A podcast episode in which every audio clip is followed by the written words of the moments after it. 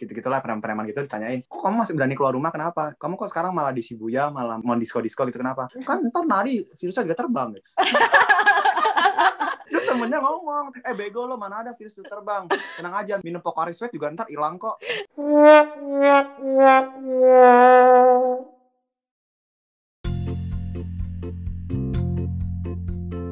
Hai semua, balik lagi di episode 2 podcast Jubaida dan Maimuna. Yeay. Yeah. Pasti semua udah udah ini ya merindukan karena kita dua minggu ya tidak hadir di telinga kalian semua gitu. Ya maklum lah ya, no kaleng-kaleng kita tuh sibuk juga guys. Gitu. Ternyata kita masih punya pekerjaan ya. Masih punya pekerjaan di real life gitu ya. Uh, kali ini kita akan kedatangan seorang tamu dari negeri Sakura. Siapa dia? Boleh langsung diperkenalkan. Halo ada siapa di sana? Halo, halo. Halo. Saya Robert. Salam kenal semuanya. Saya udah datang ke Jepang tahun 2009 sampai sekarang. Jadi udah hampir genap 11 tahun. Wow, lama banget. Dari SMA sih lulus SMA ke sini terus sekolah, sekarang kerja di Jepang. Kerjanya udah dari 2017 ya, Bet ya, dengar Ya, as an architect. Tapi kalau di Jepang itu menyebutnya arsitek sama sipil itu beda sama di Indonesia gitu. Kalau di Hmm. Indonesia kan arsitek desainer, sipil tukang hitung gitu. Hmm. Tapi kalau di Jepang itu arsitek itu semua yang berhubungan dengan bangunan, sipil yang semua yang berhubungan dengan infrastruktur gitu. Jadi di Oh. dalam arsitek itu ada bagiannya lagi. Jadi lulusannya arsitek, tapi saya spesialisnya itu di struktur. Jadi kalau di Indonesia sipil tapi spesialis bangunan gitu. Jadi pengen nanya nih langsung langsung tertarik. Silakan, Saya langsung tertarik. Jubaida mau nanya, jadinya tadi Robert eh, teknik sipilnya khusus bangunan atau infrastruktur? bangunan. Jadi pas berangkat ke Jepang itu, saya sebelum berangkat ke Jepang, lulus SMA itu emang udah pengen sekolah teknik sipil dari dulu. Terus udah kan sekolah di sekolah di Indonesia, sempat sekolah di Untar, cuma Hmm. satu semester doang. Jadi selama satu semester doang nanggung banget. Satu semester itu jadi aku dapat panggilan sama dipanggil sama teman, ayo bareng-bareng ikut tes buat beasiswa ke Jepang gitu. Oh. Udahlah, nggak ngerti ya udah tes saja, cuma yang nemenin teman. Ternyata temennya nggak lulus, aku yang dapat. Sudah. Terus terus udah gitu dipanggil. Nah, pas lagi wawancara terakhir itu, aku tanya sama orang Jepangnya di kedubes kan. Kayak aku dapat beasiswa beasiswa MX apa Max ngomongnya. Hmm. Monbuka Gakusho itu yang dari pemerintah Jepang. Ya. Buat negara berkembang gitu. Nah, mereka nanya aku mau ngapain gitu. Tulisannya aku kan uh, civil engineer gitu. Padahal dia nanya kamu jadi sipil atau kamu maunya apa gitu. Karena kalau di Indonesia sipil beda loh gitu. Terus aku dijelasin sama dia Hmm. arsitek gitu. Kamu kalau maunya bikin bangunan atau mau bikin infra gitu. Bangunan mau bikin gedung, gue bilang. Kalau mau bikin Hmm. gedung jangan sipil, sipil tuh bikinnya jalan sama jembatan. Oh, ya udah ada ganti gedung gitu kan. Gedungnya apa? Kalau gedung apa? Arsitek. Kamu tapi konsekuensinya kamu mesti belajar desain juga gitu. Jadi aku pilihnya sih arsitek gitu sama Jepang. Udah belajar semua tuh. Dari desain, dari history buat arsitek, sampai hukum, sampai mesin, sampai listrik, semua yang berhubungan dengan bangunan semua dipegang sama orang arsitek gitu ceritanya kalau di Jepang. Paket Luar ya. biasa. Iya, tapi eh, pas udah tahun bachelor tahun terakhir, pas udah mau membuat skripsi, itu baru kita menjurus ke mana gitu. Aku udah, oh udah muak dengan desain langsung. Ya sudahlah, struktur Wow. balik gitu. Nah, sampai S2-nya struktur. Jadi udah terfokus ke sana. Dari sana aku masuk kantor. eh, sekarang namanya namanya Nihon Seike. Jadi perusahaan architecture firm lah. Jadi bukan cuma desainer. Jadi kita punya engineer juga di dalam kantor kita. Ya kayak komplit gitulah arsitek firm gitu. Komplit. Di Jepang kan arsitek firm kalau ngomong ya itu tadi lengkap semua itu orang-orang ada semua. Sampai orang Oke. mesinnya ada semua. Berarti ini emang otaknya ya sebelum jadi si bangunan itu gitu nggak sih kalau Yes, yes, eh, yes, yes, yes, yes. iya sih? Betul, betul, betul. Luar. Biasa ya One stop Maimuna ya. shopping nih ya, berarti eh, semua ada nih di Betul. Robert. Ini kalau kalau Robert masuk ke season 1, dia bisa jadi 5 episode sekaligus. Nggak bisa habis ntar bosan nggak suara gua. Tiap minggu Robert bintang tamunya ya. Ntar, ntar, ntar nambah jadi Pak Jaya dah. Kita punya stok nama-nama lain kok kalau Robert mau. Mungkin bisa ujang-ujang nanti ya. Mang Ujang dong. Mang Ujang, sate jualan lama-lama. Nih, Maimuna kepo Iya. nih. Kan udah kerja start di Jepang sejak lulus kuliah gitu ya. Maksudnya memang Iya, dari iya. SMA, terus kuliah di Jepang, akhirnya S2 di Jepang juga, dan akhirnya sekarang kerja di Jepang. Nah, dari sekian lama di Jepang nih, terus langsung akhirnya masuk. Berarti belum pernah kan ngerasain dunia kerja di Indonesia itu kayak apa gitu. Nah, kalau Mm-mm. di, boleh diceritain sedikit nih, apa sih yang eh, Robert rasain ketika kerja di Jepang? Maksudnya, eh, apakah ada privilege-privilege khusus atau kayaknya kalau gue kerja di Indonesia Indonesia gue nggak dapet deh hal-hal yang kayak gini. Itu ada nggak sih? Saya juga nggak gitu ngerti ya gimana kerja di Indonesia. Cuma dengar dari cerita teman cerita dengan saudara. Tapi yang aku rasakan adalah beda banget sih sistem pekerjaan sistem kerja di Jepang sama di Indonesia menurutku beda banget. Karena kalau di Jepang itu kebanyakan aku kan perusahaan Jepang tuh kalau buat orang asing di Jepang itu ada dua besarnya lah golongan. Perusahaan Jepang atau perusahaan asing yang ada di Jepang. Itu beda banget sistemnya. Karena kalau perusahaan asing yang ada di Jepang itu mirip kayak di Indonesia lah mungkin sistemnya. Tapi kalau yang uh, perusahaan Jepang aslinya itu beda. Karena dia sistemnya kalau udah masuk you are family gitu Hmm. di perusahaan itu.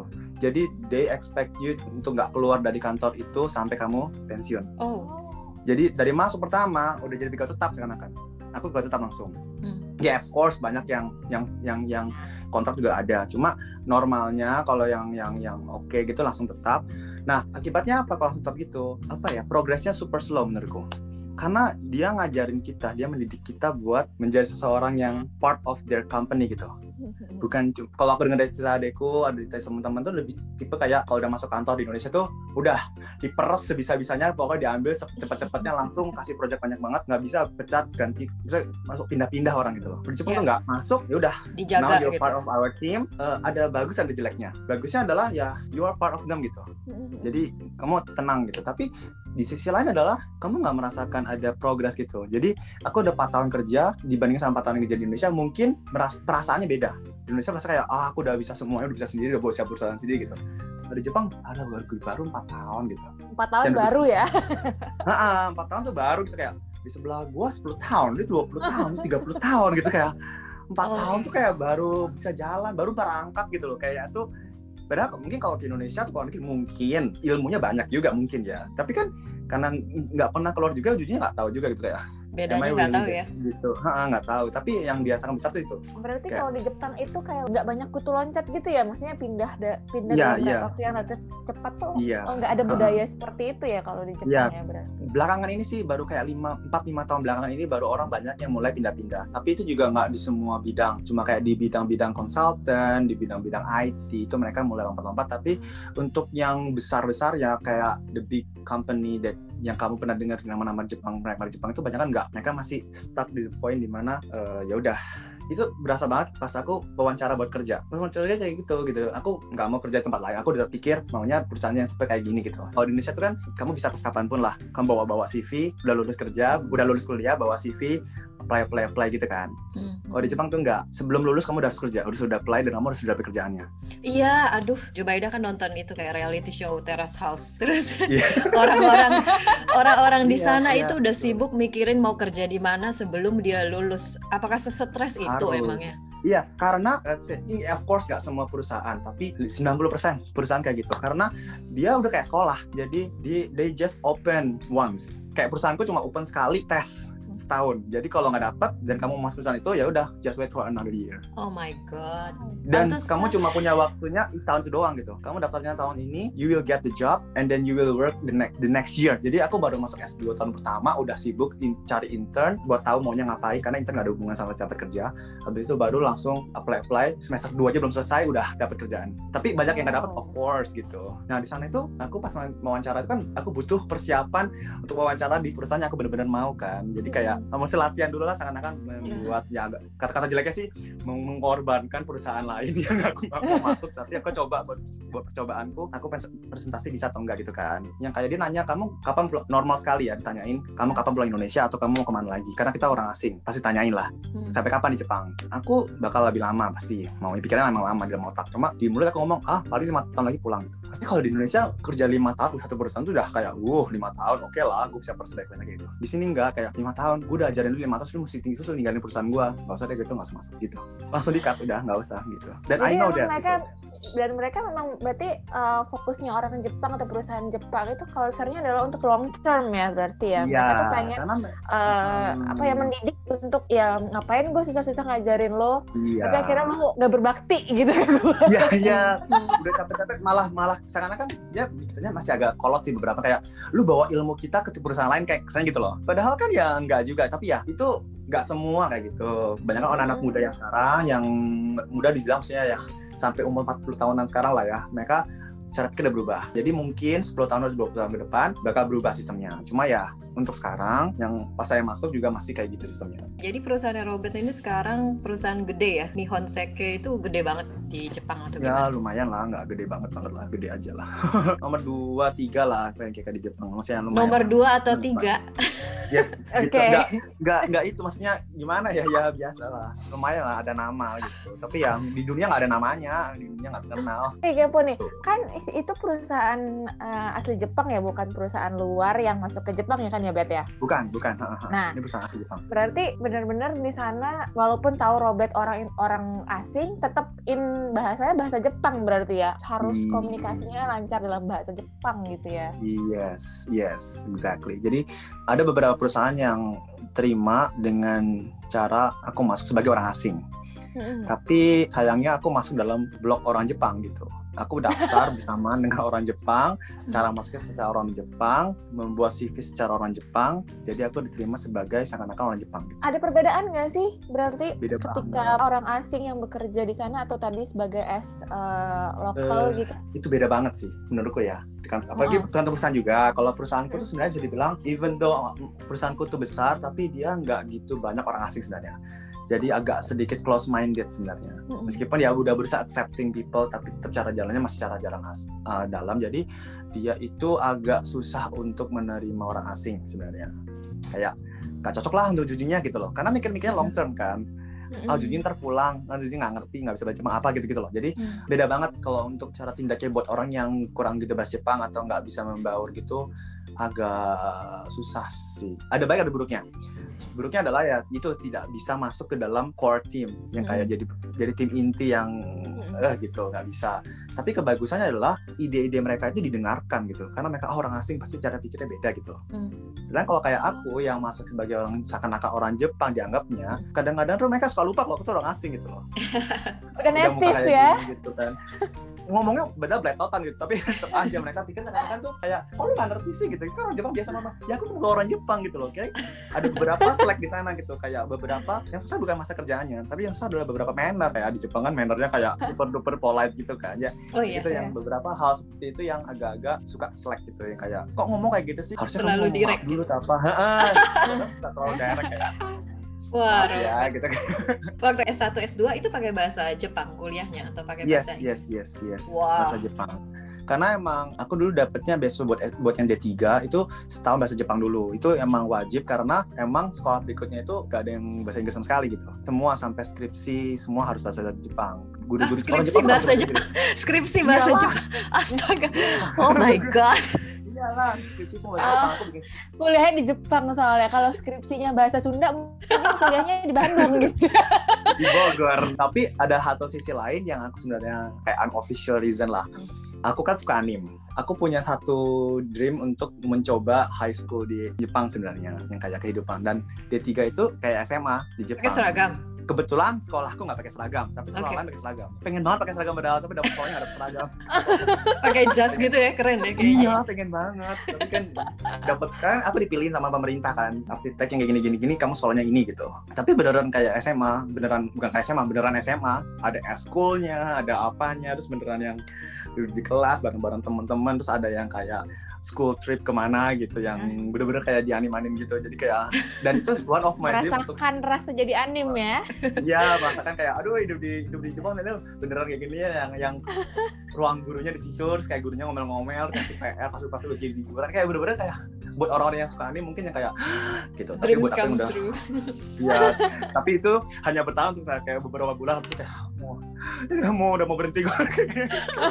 Stres ya, Bu ya.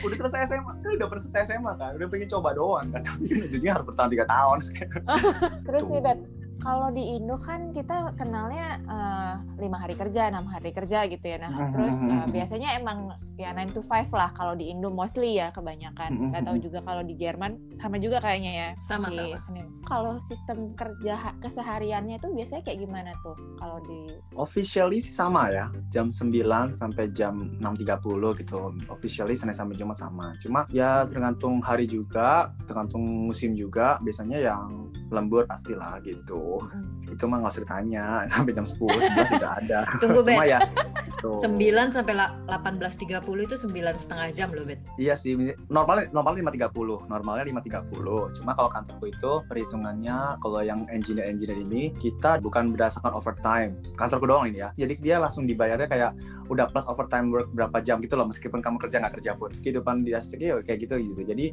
mereka dibayarnya udah kayak udah sepaket gitu loh. Gara-gara itu jadi ya mereka ya ada yang datangnya siang, ada yang hampir tengah malam, ada yang datangnya malah pagi gitu-gitu. Oh. Flex time. Fleksibel Ah, ah. banget. Ya, tapi belakangan ini begitu aku mulai masuk 2017 masalah itu, peraturan pemerintah beda, berubah. Gak boleh lebih dari jam sekian gitu udah muncul. Jadi orang mulai strict, jadi sekarang orang jadi buru-buru kerjanya gitu loh. Tapi ya kerjanya jadi nggak berkurang juga kan. Jadi jadinya ya normally aku bisa pulang sih kayak jam 8, jam 9 malam dari kantor. Pagi jam 9 sampai jam 9 kira-kira biasanya. Terus Sabtu Minggu sih aku pasti ambil libur meskipun orang kantor masuk pun aku ambil libur. Gitu. Workaholic ya orang-orang Jepang ini ya. Iya, mereka gitu lah workaholic atau mereka doesn't have life, I don't know. Tapi ya, tapi mereka enjoy itu sih. Apalagi mungkin kehidupan arsitek yang ngerti kan. Mereka enjoy banget udah kayak orang maniak arsitek gitu yang kayak kesehariannya ngitung dan mereka enjoy banget. Aku kayak no gitu, aku pulang gitu. Tapi ya kalau aku ngomong sama mereka enggak, mereka enggak enggak sampai kayak kamu kok enggak kerja sih enggak enggak gitu. Oh, enggak sama ya? sekali enggak. Enggak disindir. Sabtu gitu. Ah, enggak sama sekali kayak hebat ya kamu malah bisa selesai kerjanya sampai Jumat. Iya dong gitu. Lu Tapi- aja kelar-kelar gitu. Tapi di kantor bisa nggak kerja sambil makan, sambil ngobrol? Se Bisa lah, bisa. Seenak bisa. itu ya, kayak rumah aja gitu. Kerja di Bisa sih. kantor apa di warung Tegal ini? Sambil makan? Sambil ngopi ceritanya? ya. iya. Ada yang ngamen lewat gitu. ntar ya. Sambil minum minum minum gitu nggak gitu nggak sih di kantor? Ya Bisa kerja. bisa. Cuma ya tergantung harinya, tergantung ini lah, tergantung eh, sekitarnya juga lah. Kalau aku sih bisa, aku tipe yang pasti bawa coklat, bawa apalah ke kantor, bikin kopi lah, apalah. Makanya biasa aja santai. Tapi nggak tahu sih kalau dengar dari cerita orang-orang yang di Indonesia tuh kayak banyak banget ngobrol di sini nggak gitu banyak ngobrol.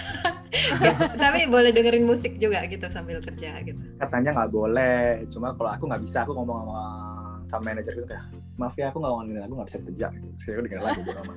Oh, oke. tapi itu bagus kantorku kantorku tuh kespesialisasi ke spesialisnya dalam environment kerja adalah kita flat jadi kita nggak ada pangkat di kantor Oke. bisa dibilang meskipun kita bersama besar pun tapi kita kayak bisa ya ada pangkat cuma untuk yang yang lain tuh banyak kan nggak ada pangkat gitu loh kayak ya udah semua flat jadi ya kita ngomongnya bebas gitu aku ngomong ke atasnya yang umur 50 40 tahun juga ngomongin langsung frank juga nggak apa-apa gitu Oh, maksudnya kalau di bahasa Jepang gitu ada sapaan untuk tingkat Ada, yang ada. lebih atas. emang ngomongnya pasti polite iya. Cuma kalau di perusahaan lain itu kebanyakan mereka nggak berani ngomong gitu loh. Nggak boleh ngomong nggak boleh mengeluarkan ide kadang-kadang ada beberapa yang kayak gitu.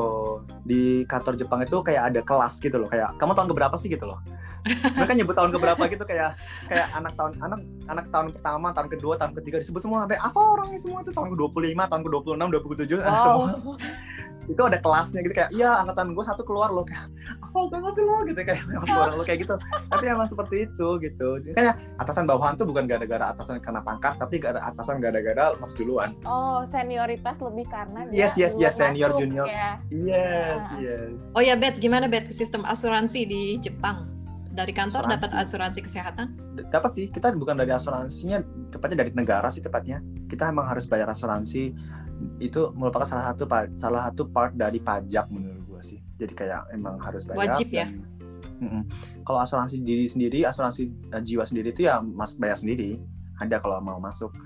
Tapi gue sih enggak sih kayak maksudnya enggak lah. Kadang soalnya mereka termasuk biaya pensiun segala macam gitu gitu loh Itu Hmm. terma- itu pilihan biaya pensiun atau gimana? pilihan pilihan ha. biaya pensiun Oh. dari awal udah masuk sebenarnya udah ada dari pemerintah juga itu itu one part dari tax juga jadi kita taxnya ini lumayan besar sebenarnya menurut gue jadi dari gaji biasa itu per bulan kayak udah dipotong 20% sendiri Oh, 20%. Oke. Cuman asuransi kesehatannya gimana di sana kalau misalnya lu mau cabut gigi gitu masih harus bayar lagi? kabel gigi termasuk sih yang nggak termasuk itu kalau buat kecantikan misalnya kayak pasang kawat itu nggak termasuk tapi kalau misal cabut gigi bersihin gigi itu masih masuk Oke. Terus Bersihin kalau karang itu masih masuk kalau cuma kayak sakit demam, flu gitu lu datang ke rumah sakit masih perlu bayar lagi nggak? Oh, bayar semua bayar semua bayar cuma kita dipotong jadi cuma tinggal 30% Oh, jadi nggak nggak komplit gitu ya. Nggak kok nggak nggak gratis. Kalau kantor nggak. Kantor itu sistemnya dari pemerintah, jadinya cuma dibayarin sih 30% itu. Jadi kayak ada sistem poinnya gitu loh. Jadi Hmm. kayak dia dari poin itu dikali berapa persen gitu loh. Gitu-gitu. Oke. Intinya termasuk biaya obat semua jadi 30%. Oke, kalau kita sekarang ngomongin libur nasional, Hmm, gimana Bet? oke. Lu udah hitung Bet satu tahun ada berapa libur? Nggak ngitung sih gue, tapi katanya lebih banyak daripada lebih banyak daripada Indonesia sih harusnya. Serius? Tapi harinya lucu-lucu gitu kalau di Indonesia kan harinya penting ya kayak nyepi lah, Keagamaan ya. Lah. Eh, ada artinya ini enggak nih hari gunung, hari laut gitu. Dia berarti menghormati itu apa namanya lingkungan Iya, banget dia ya. Dia cari alasan aja buat libur. ya itu sebenarnya kasusnya sama sih kayak di Jerman juga kita jadi cari-cari apa ya hari hari wanita lah. Ya Sama. gitulah pokoknya jadi dicari-cari lah. La- gitu. Labor Day, hari hari buruh kan, hari buruh, hari anak. Kalau cutinya sendiri gimana? Kalau kantor gue lumayan banyak. Yang biasa sih normal kayaknya ya jadi setahun dapat 15 14 hari, dua minggu dapat dua minggu. Oke. dan it, it holds until two years gitu loh. Jadi kayak habis dua tahun dia biasanya angus yang sisa. Jadi kayak kan dapat 14 hari nih, tahun depannya dapat 14 hari lagi gitu. Tahun depannya dapat 14 hari lagi, tapi kalau 14 hari pertamanya itu kalau nggak kepake angus gitu. Oke. Jadi Oh, maksimum oke. jadi maksimum seorang cuma bisa hold itu 5 30 hari sekarang Cuma yang kebanyakan orang banyak nggak bisa itu ya mungkin di Indonesia juga sama ya nggak ngerti juga yang kayak mereka banyak yang bilang susah ambil cutinya gitu kayak nggak enakan orangnya sama yang kayak ngambil cuti itu kayak nggak enak gitu kayak Oh iya. sama orang kantor. Tapi kalau gue sih kurang amat. Kalau sakit gimana Bet? Itu nggak orangnya pada nggak enakan juga nggak? Misalnya kayak ah, di Jepang kan kebiasaan ya kalau misalnya demam pada pakai masker, sakit apa Yes, dikit yes. pakai masker. Tapi Iya. mereka tetap masuk kerja tuh. Eh, itu banyak cara pandang sebenarnya. Jadi ada orang yang eh, pikir harus tetap kerja. Untuk dari diri sendiri itu pinginnya kerja karena merasa kalau gua nggak kerja gua mengganggu gitu seakan-akan ya project gua karena tau lah kerjanya sampai workaholic gitu. Tapi buat orang sekitar mereka, better lu jangan datang ke kantor gitu. Karena kalau nularin kita, kita nggak kerja semua ntar. Jadi kayak agak agak agak dingin gitu jadi. Heeh. Tapi mereka tuh ada banyak budaya di mana kalau mereka sakit flu dikit aja langsung ke, langsung rumah sakit. Di sini tuh beda sama Indonesia, sakit pilek dikit kerokan. Iya, di- Di Indo kan stok panadol banyak. Kalau di sana nggak ya? Tolak angin nggak gitu. ada nggak ada nggak ada punya obat. Mereka sini pusing dikit langsung ke rumah sakit. Jadi Oke. rumah sakit tuh lama banget. Aku de- dulu pernah demam kalau zaman zaman sekolah demam gitu kan nggak pernah ke rumah nggak pernah klinik nggak pernah ke rumah sakit kan. Paling minum panadol. Cuma lama-lama nggak sembuh kan wah ini pasti kan nggak benar kan sampai lemes badan udah kayak udah mau mati gitu kan. Berarti mungkin Iya. influenza beneran kan. Udah ke Hmm. udah ke rumah sakit ngantri sama emak-emak banyak banget. Tuh di sini cuma ngapain? Cuma karena iya ini apa linu gitu. Dikasih koyo. Pilak dikasih obat pilak itu kayak nungguin mam kayak gue mati duluan. Ya dan kita nggak bisa ke rumah sakit kalau kita nggak dapat surat beda sama Indonesia. Kita harus ke klinik klinik. Kalau kliniknya ngasih izin baru boleh ke rumah sakit. Repot banget. Nah kayak gitulah sistemnya Terus nih Bet, Hmm. itu kalau dari sisi gaji sama biaya hidup, itu perbandingannya gimana tuh Bet? Apa kan kita tahu sendiri juga ya di Jepang itu apa-apa juga terkenal mahal gitu. Nah Iya, kalau iya. di sana perbandingan untuk gaya hidup, eh sorry untuk gaji dengan uh, biaya hidup itu gimana? kalau menurut saya sih secara general dia standar gaji terendahnya pun masih tinggi jadinya dia udah hitung kalau masih bisa nabung gitu loh nggak mungkin pas-pasan banget yang sampai mesti pinjam duit tetangga gitu.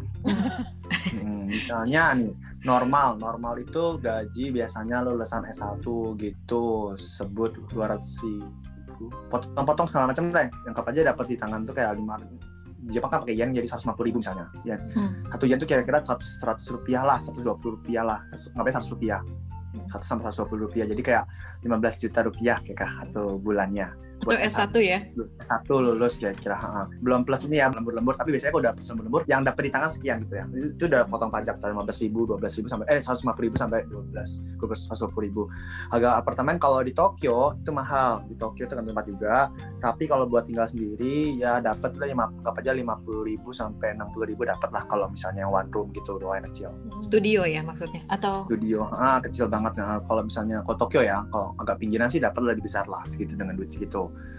50 ribu. Jadi 150 ribu udah potong 50 ribu plus uang listrik dan kawan-kawan eh, 15 ribu lagi. Jadi udah habis 60 ribuan lah buat Hmm. rumah doang. Terus makan sehari itu kira-kira kalau ngirit-ngirit aja kali makan gopay lah 500 yen 50 ribu rupiah kira-kira. Jadi kayak dua kali makan 1000 1000 yen. Makan di Jadi mana 30 tuh pertanyaannya? makan dia Sukiya gitu Yoshinoya Oh, gitu Yoshinoya ya.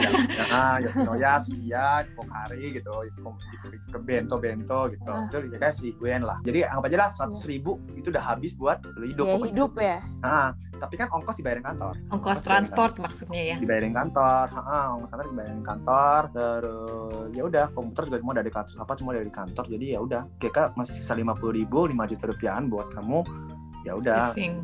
saving or yang ngapain gitu biasanya. dua puluh ribu sampai lima puluh ribu masih sisa biasanya. Kalau orangnya nggak nggak boros juga sih. Normal sebenarnya sih nggak boros juga gitu. Itu makan lima ratus yen lima ratus yen tiap hari itu cuma murah banget sebenarnya iya.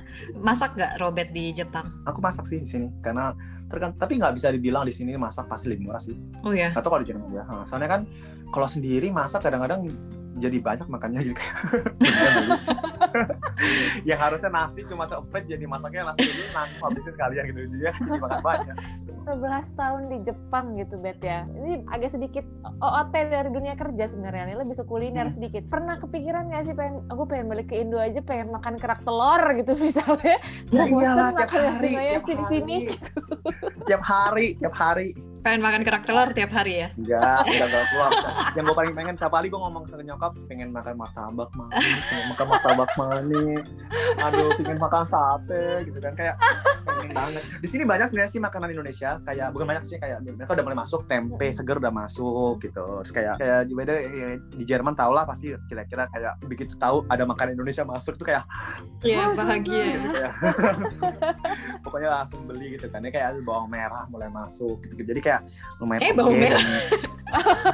Susah. atau dapetnya pertama kali. Oh sekarang ya udah banyak sih. Dulu awal-awal kayak bawang merahnya tuh di frozen gitu kayak udah keriput hitam di frozen terus kayak udah nangis liat bawang merah mereka nggak pakai bawang merah ya orang? Nggak pakai bawang merah kan nggak punya kecap manis toh. Kecap asinnya juga beda tahunya juga beda. Ya udah beda semua tapi ya udahlah disamakan sekarang- gitu Tapi sekarang lidahnya udah lidah Jepang nih si Robert karena udah 11 tahun di sana. iya. Udah. Lidahnya nyampur sih jadi Indonesia Jepang. Mau nanya lagi nih ke Robert nih kalau pas covid covid gini gimana? Dari tahun lalu keadaannya gimana sih? Di Jepang lo ada home office gitu nggak sih? Iya kita harus work from home sebenarnya. Nggak harus misalnya kayak di, di, di, disuruh untuk work from home. Kemarin bulan Januari awal tanggal 7 pemerintahnya buat deklarasi emergency deklarasi lagi.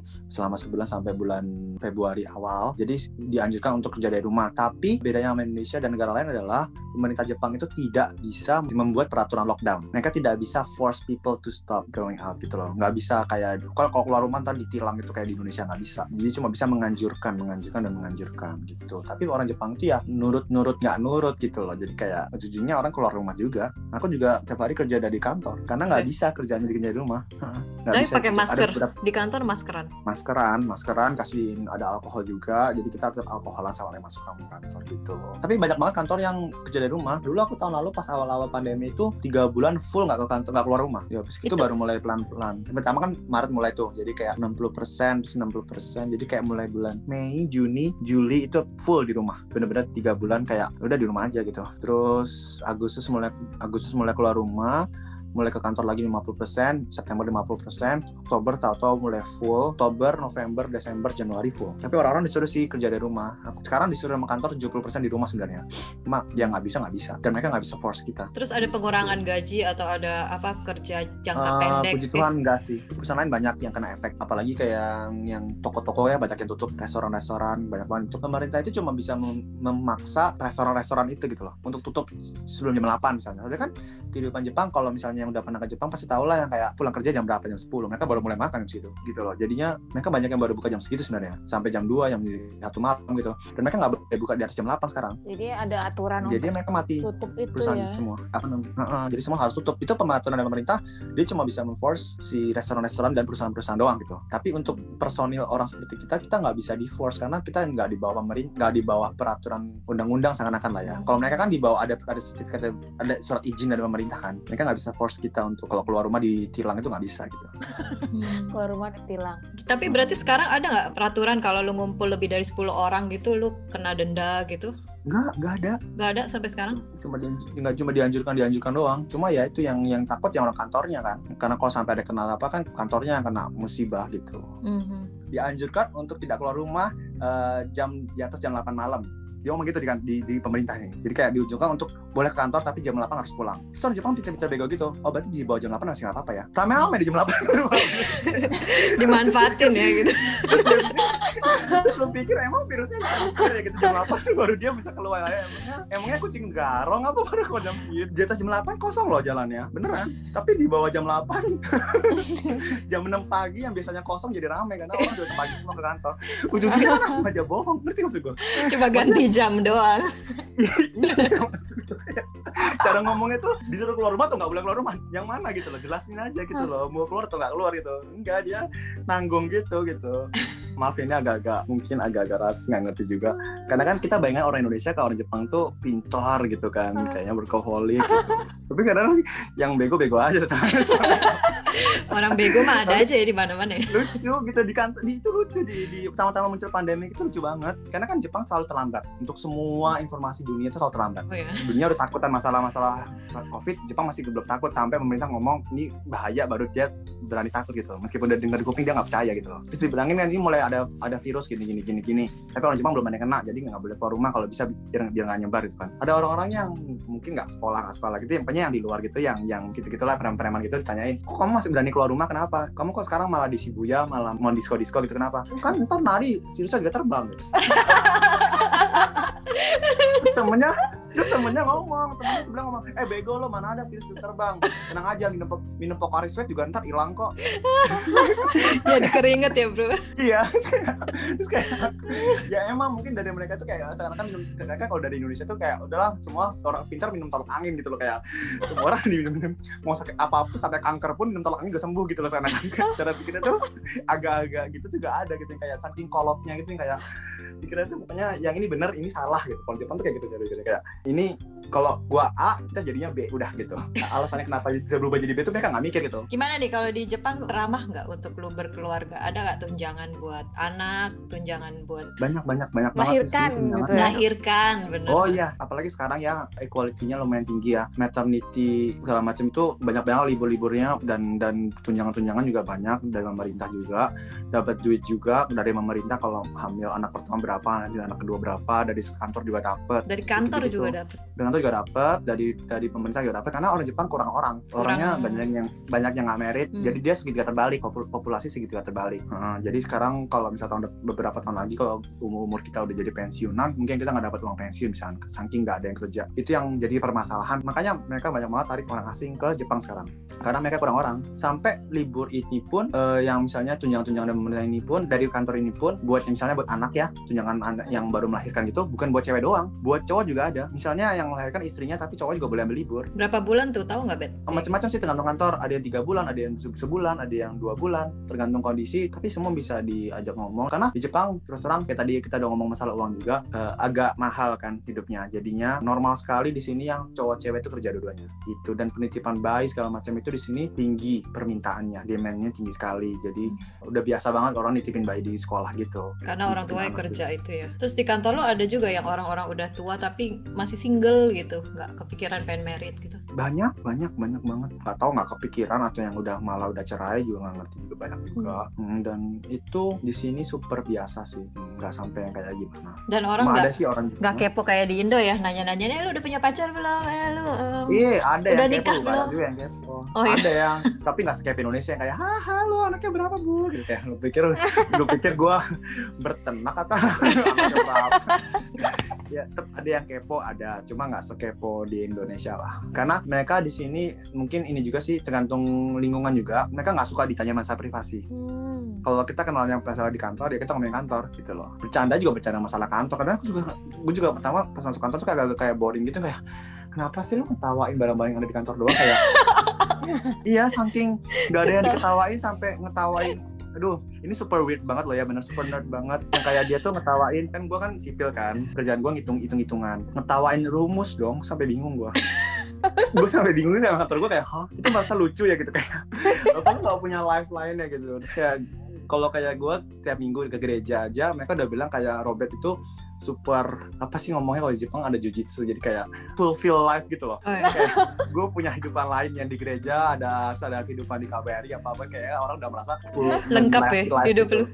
ya, eh, di kantor juga ada eskul loh di Weh. kantor ada eskul Ha, ada eskul tenis eskul bola ada teman itu hidup mereka buat satu minggu mereka ketemu sama orang kantor lagi main tenis sama mereka kantor lagi sama mereka mereka lagi can you just stop looking at them itu kayak Oh bisa nggak sih nggak ketemu mereka sehari aja gue kayak udah capek ketemu mereka hari gitu kan Terus itu dibayarin kantor maksudnya ekskul itu? Ya ada tunjangan dari kantor juga, tapi kita juga bayar kayak uang tahunan gitulah buat kalau ikut ekskul sesuatu gitu. Kayak membership gitu ya? Iya kayak membership gitu bayar per bulan gitu. Kayak Pantesan pada banyak yang nggak pulang-pulang ke rumah ya. Maksudnya kalau kerja jadi lama gitu karena banyak lalalanya di sana gitu. Mereka hobi banget mereka kan kadang suka kayak gitu kayak kadang nggak pulang ke rumah cuma buat minum-minum sampai rumah pakai tidur doang gitu kayak Hmm. Terus kayak besoknya udah kerja lagi pagi. makanya sekarang gara-gara pandemi ini mereka banyak yang stres Seru Oke, banget ya hari ini ya Maimunah ya. Seru banget, banyak insight yang kita nggak kepikir soal kerja di Jepang dan tinggal di Jepang gitu ya Jubeda ya. Jadi kayak ngobrol sama Robertnya asik banget gitu. Terus terakhir nih Bet, apa sih kan karena lu udah eh, 11 tahun ya di Jepang gitu. Boleh dong kasih eh, apa ya pesan singkat lah buat teman-teman yang mungkin mau belajar di Jepang dan mungkin yang juga mau kerja di Jepang itu ya kasih kasih tips and trick lah kayak gitu. untuk yang mau berjuang di negara asing menurutku salah satu yang aku belajar banyak dari 11 tahun ini adalah kita harus tetap mempertahankan warna diri sendiri. Itu yang menurutku belajar banyak banget. Karena di Jepang itu itu warna mereka kuat sekali. Kayak aku bilang budaya mereka super kuat. Jadinya banyak orang Indonesia banyak orang asing yang tertarik ke budaya mereka gitu padahal kita tuh mempunyai nilai plus di budaya kita sendiri gitu. Yang kita misalnya bisa frank ngomong kita misalnya aku udah lama ketemu sama si Yubaira coba. Tapi kali ngomong ketemu langsung ngomong bisa frank gini dan kita bisa ngomong bisa terbuka bisa ngomong open minded itu itu merupakan nilai-nilai plus yang mereka tidak punya dan mereka sebenarnya butuh itu gitu. Untuk memperkembangkan negara mereka sendiri. Negara Jepang ini juga gitu. Mereka nggak bisa hidup dengan orang Jepang doang gitu. Dan itu menurutku itu nilai yang harus aku pingin banget ngomong ke orang-orang yang ber- baru baru baru sampai Jepang. Karena pandangan orang Indonesia ke Jepang itu adalah mereka orang Jepang itu hidupnya bagus gitu.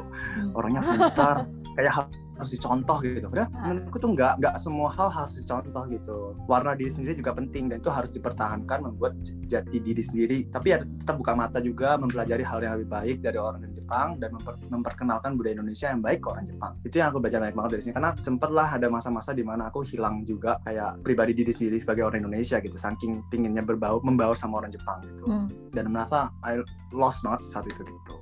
Gitu sih menurutku. buat yang masih pengen tanya-tanya nanti bisa kita tag juga Robert gitu ya siapa tahu masih ada yang kepo-kepo tentang kerja di Jepang Iya, kehidupan lifestyle di. Jepang gimana kayak gitu Robert makasih banget atas Iya, hari kasih. ini waktunya satu jam bersama Jubeda dan Maimunah udah sharing banyak hal bahkan udah ngasih eh, apa ya input-input insight-insight baru ke kita Terima kasih banget Robert. Mudah-mudahan Ya. nggak kapok join di podcast Jubaidah dan Maimunah. mungkin ada topik-topik selanjutnya yang lebih menarik nanti yang kita bisa ajakin Robert buat join lagi makasih Oke, Robert atas waktunya Ya, sampai terima jumpa kasih. lagi Terima di kasih minggu depan di podcast Jubeda dan Maimunah tentunya dengan narasumber-narasumber yang no kaleng-kaleng lah ya guys oke Sip. sampai sini Oke. dulu Bye-bye. semuanya. Bye semuanya